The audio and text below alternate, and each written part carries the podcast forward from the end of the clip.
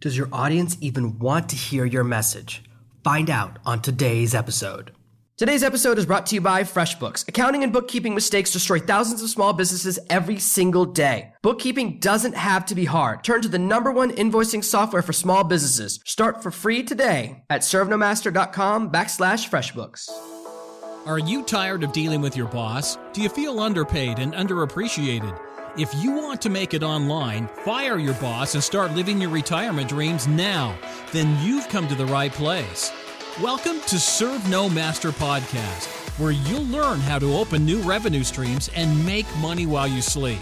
Presented live from a tropical island in the South Pacific by best selling author Jonathan Green.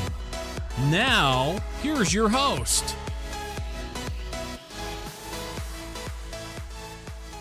Most businesses, books, ideas, blogs, stories, videos, they're altars to the ego of the person who created them. We start off with an idea and decide that everyone else needs to hear it, everyone else needs our invention. This is the ego first business model, and so many businesses follow it, and eventually they collapse. One of the biggest struggles new authors have is writing and releasing a book, and then no one wants to read it. It's painful and it's stressful. You can't figure out what went wrong. So many times when I'm coaching or answering emails, people say to me, But it's such a good idea. Why don't people want it? I've seen some amazing ideas that I think are brilliant go nowhere. It doesn't matter if I think it's brilliant, it matters if people want to buy it, if people want to hear it.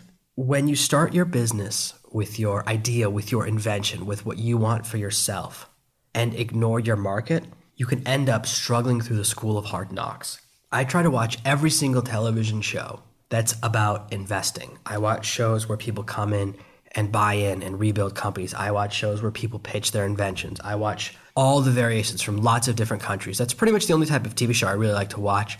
And I notice many people, they have an idea, they start this invention, spend years with it, and they've never shown it to anyone. They've never sold one. People tell them all the time, "Oh, I think it's a great invention." And that that's nice, but it's honestly worthless. The only thing that matters is when people vote with their money. Plenty of people tell me they like an idea. It's great. But until they buy it, they don't really believe it. This is one of the reasons they get confirmation bias in small group tests. They bring in people to check out a new product and they say, "Oh yeah, I would buy this."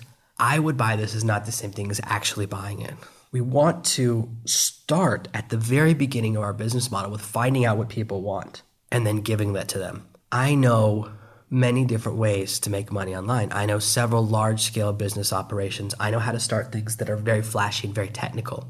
I could teach that stuff. I could teach that methodology. It's what I used to teach five or six years ago, a different way of building a business.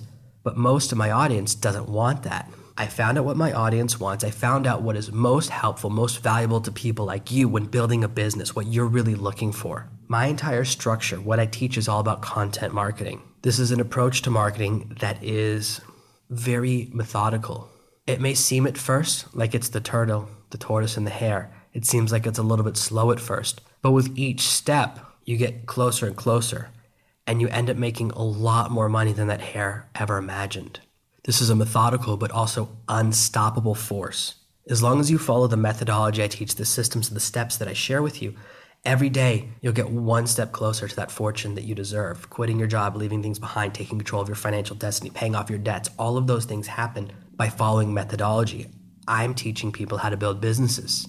I know that's what my audience wants because I ask my audience all the time. I respond to emails all the time. I paid attention to what people say to me all the time. I connect with my list whatever market you want to enter into, find out what people are asking about. If you want to write romance novels, go to the forums where people talk about romance novels and talk about their favorite novels. Read what they have to say. People will tell you, I'm only interested in romance novels that are modern day. I'm only interested in romance novels where the main character is military. Military? No thanks. I only like romance novels where the main character is a shapeshifter you can find out what your audience wants in any market. People talk online all the time. There are several places to go to find out and get a seed of what people really want to hear, what people really want and need to know about. I personally, as a guy who releases most of my products on Amazon right now, that's where I start my research.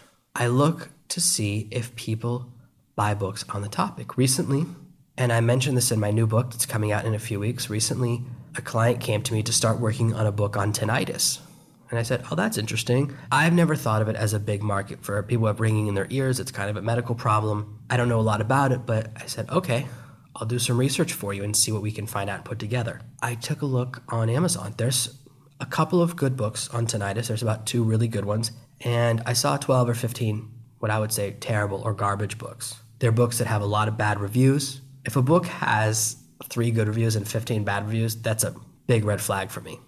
Most of the books had really, really bad reviews. I could tell they were written by people that wanted to get into the tinnitus market for some reason and wrote books that didn't work, which is really unforgivable because that's a real problem. Man, like someone with tinnitus has a pain or a ring in their ear all the time. It's affecting their way of life. And trying to make a quick buck off people with that situation is not something I'm into.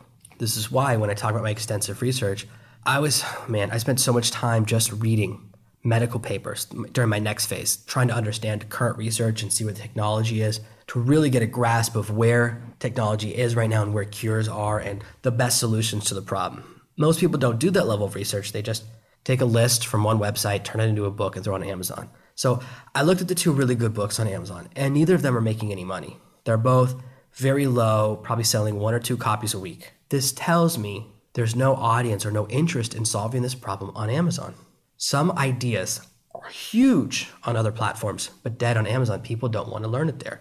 Sometimes it's the format. People want to learn to swim from a movie, not a book. Understanding where to find your audience is important. When you research, if there's no book on Amazon that people are buying on the topic, if there's no book on the topic at all, that's a big red flag. That's a sign that people aren't interested. It might be a sign that people simply aren't interested on Amazon, but it might be a sign of something bigger. So then you want to start looking at Google, looking at Bing, if you prefer that as your search engine, looking at forums and looking for blogs.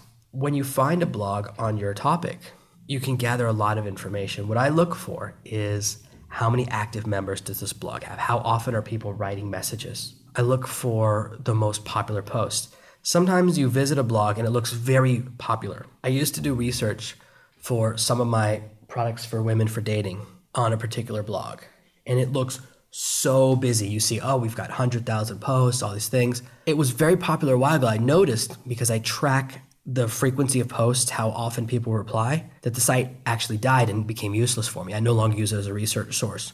When you're looking at a forum, you want to look for how often are people replying and how many replies have there been in the last 24 hours. If there have only been two replies in the last 24 hours, it's a dead site.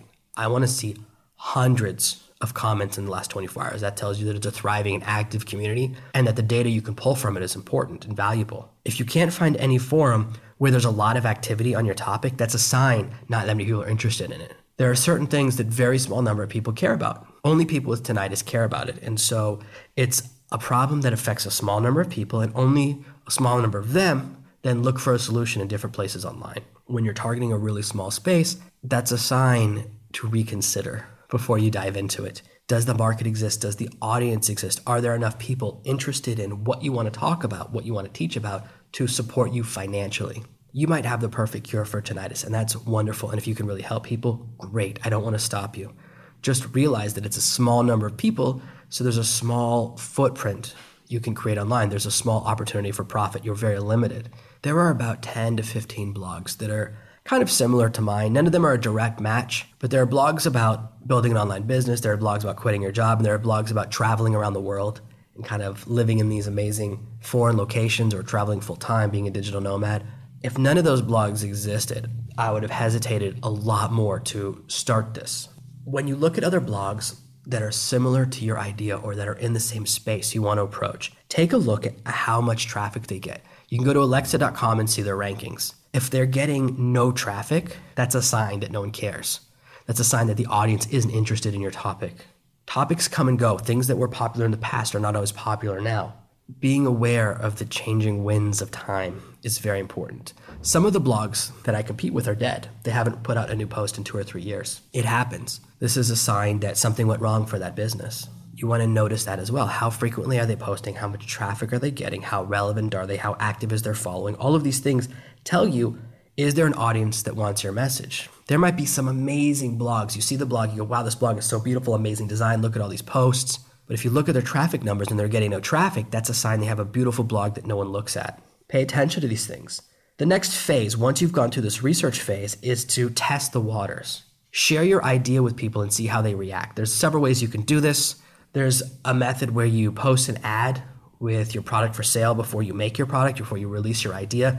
And then when people go to check out, it says you're out of stock. And you just look to see how many people try to even check out. This is a great way to test the market. You only have to spend about 100 bucks and you can find out if there's any interest in the idea with a little bit of testing. You can run tests on Facebook, tests on Google. There's a lot of platforms that allow you to do this. And that's the basic idea. You show your idea to a group of people, offer them the opportunity to buy it. And rather than saying, would you buy it? You create a buy button.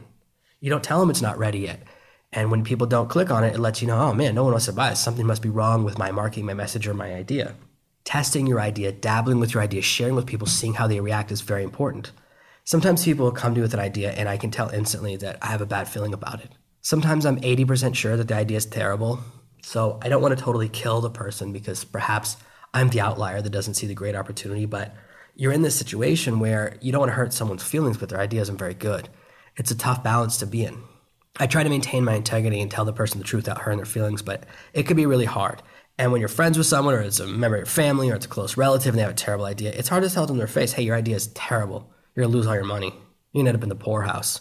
You're gonna hurt your family if you follow this idea. It's tough to say that stuff. And people do that. They make these horrible decisions. They create these products, and then I see people seeking investment, and they want to lower the cost of production they talk to their the, their factory, and if they buy ten, it's expensive. But if they buy two thousand, they get a great savings.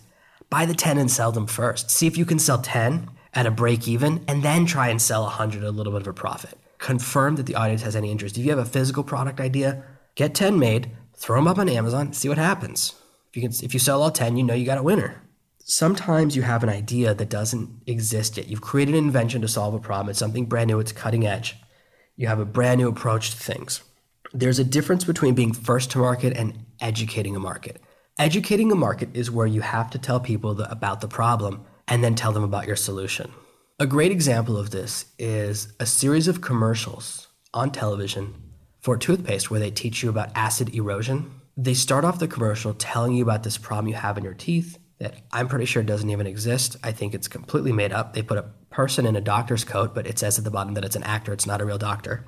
They then educate you about this problem and then try to sell you something at the end. You may have noticed you see this commercial a lot. I don't know if it's still running, but recently, a couple years ago, it was running all the time. They spent millions and millions of dollars on this campaign. To educate a market costs a lot of money. I had never heard of this problem before. Outside, in fact, I've never heard of this problem outside of this commercial. I've never heard a dentist say to me, "Oh, it looks like you got acid erosion." I don't think it's real because no dentist has ever said it to me. And I visited dentists in a dozen countries. It's never come up. Either that or I'm immune to this disease, even though I don't use that toothpaste. Educating a market costs a great deal of money and a great deal of effort. When you want to fix a problem, if someone has a problem and you have a solution to it, they say it takes seven contacts or seven messages to get on their radar. If they don't know they have the problem, you have to use those first seven messages to convince them they have the problem. It can take 14, 21, 5,000 contacts to take them through the sequence of you have a problem, you need to fix it, here's how we fix it. It's very hard to educate a market. It costs a great deal of money. That's when you build a business that costs millions of dollars to get it out there. That's not the type of business that I teach. First to market is where people have a problem and you found a unique solution. That's the difference. If they don't know they have the problem, you are going to suffer. If they're using a different solution and yours is better, it can be kind of tough. You're in between these two places. If the current solution, people all use it and it works okay, and yours is just a little bit better, it can be very hard to break in. Then you're in a tougher spot. Finding that balance when that's your little zone is hard. And I can't give you generic advice because each case is very different, seeing how hard it would be to educate the market or to transition the market to your slight improvement if you made a paperclip that worked 10% better but costed 10% more, could you get it to succeed? I don't know. I'm not a paperclip expert. I'm not an office supplies expert. So sometimes you have to go to the expert in that exact field to figure out what's possible and run some test campaigns. When you create your idea, you launch it, and you start putting it out there, you may discover that you made a mistake. In fact, you'll probably discover that you made a mistake, and you'll have to go through a point where you pivot. This business model Serve No Master was originally targeted at guys in their early 20s. My original idea when I first set up the website several years ago, that's what I was thinking about. Guys in their 20s, graduating college, basically guys like me when I was younger. That's who I was really targeting. I then started building up this site. During that time, I then had my children, my first two children. Definitely gonna be having more. We're just waiting until, until we're ready for the next one. But my market shifted. I discovered that the majority of my audience is women, and I'm pretty sure close to 100%, if at least 80% of the people who listen to this podcast, follow me, read my blog post, anything, have children. My audience is almost all late 20s and up. Really, more and more of my audience is late 30s, early 40s, mid 40s. That discovery means I needed to pivot my message. Things that are cool to 20 year olds are not cool to people older. In fact, I also pivoted my message because I don't want to communicate in that way anymore. I don't want to talk about action movies and all those things I used to like when I was younger. The things I like now, they've just changed, and the way I want to communicate now changes. So, my original vision, to give you a core idea, for the Serve No Master logo was the idea of like two samurais fighting and one killing the other one. Very violent, very aggressive, very physical, something that would appeal to the people who buy mixed martial arts t shirts, even though they're not fighters. That's not my target demo anymore. I've pivoted my business to fit where I want to take my business and to fit my audience. I've softened my message, matured my message, and created a much stronger business by pivoting. And you'll reach a moment where you discover what you're doing isn't quite working. You need to pivot your business a little bit. In order to determine the pivot you need to take, you want to survey your audience. If you're a member of my following, you've been a member for a while, every once in a while I send out an email or I send you to a survey. I send you to a series of five, seven, ten questions asking different things. And sometimes I send one question surveys for some of my lists. What's your biggest problem right now? What's your biggest struggle right now? What's holding you back from where you want to be right now? That's a one question survey. The answers you get will tell you here's my problem, this. I sent out this type of email to my parenting followers recently, and most of the responses I got said the biggest problem was terrible twos. I don't have to guess what the next book I need to write about parenting is, do I? They've told me what they want.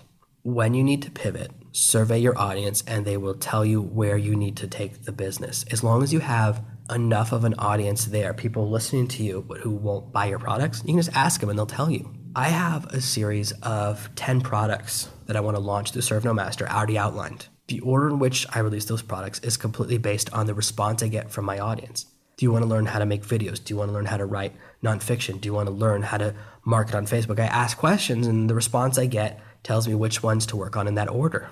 I know what I want to make, but the order is determined by connecting my audience. You can hit a point where you're in trouble. Your audience is no longer interested in you, nothing's selling, you're feeling overwhelmed, you know you have to pivot, and it feels like everything's collapsed around you, your business has turned into ashes. If you pivot by listening to your audience, by surveying your audience to find out what they want, you'll discover that your business is probably 95% of the way there. You just had a little bit off in your messaging. Pivot, give the people what they want, and like a phoenix rising from the ashes, you can create a message that your audience actually wants and generate the revenue that you deserve. Thank you for listening to this week's episode of Serve No Master. Make sure you subscribe so you never miss another episode. We'll be back next Tuesday with more tips and tactics on how to escape that rat race.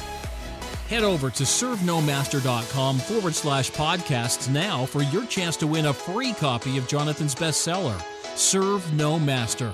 All you have to do is leave a five star review of this podcast. See you Tuesday. Thank you for listening to this episode of the Serve No Master podcast. Follow me at facebook.com backslash serve no master.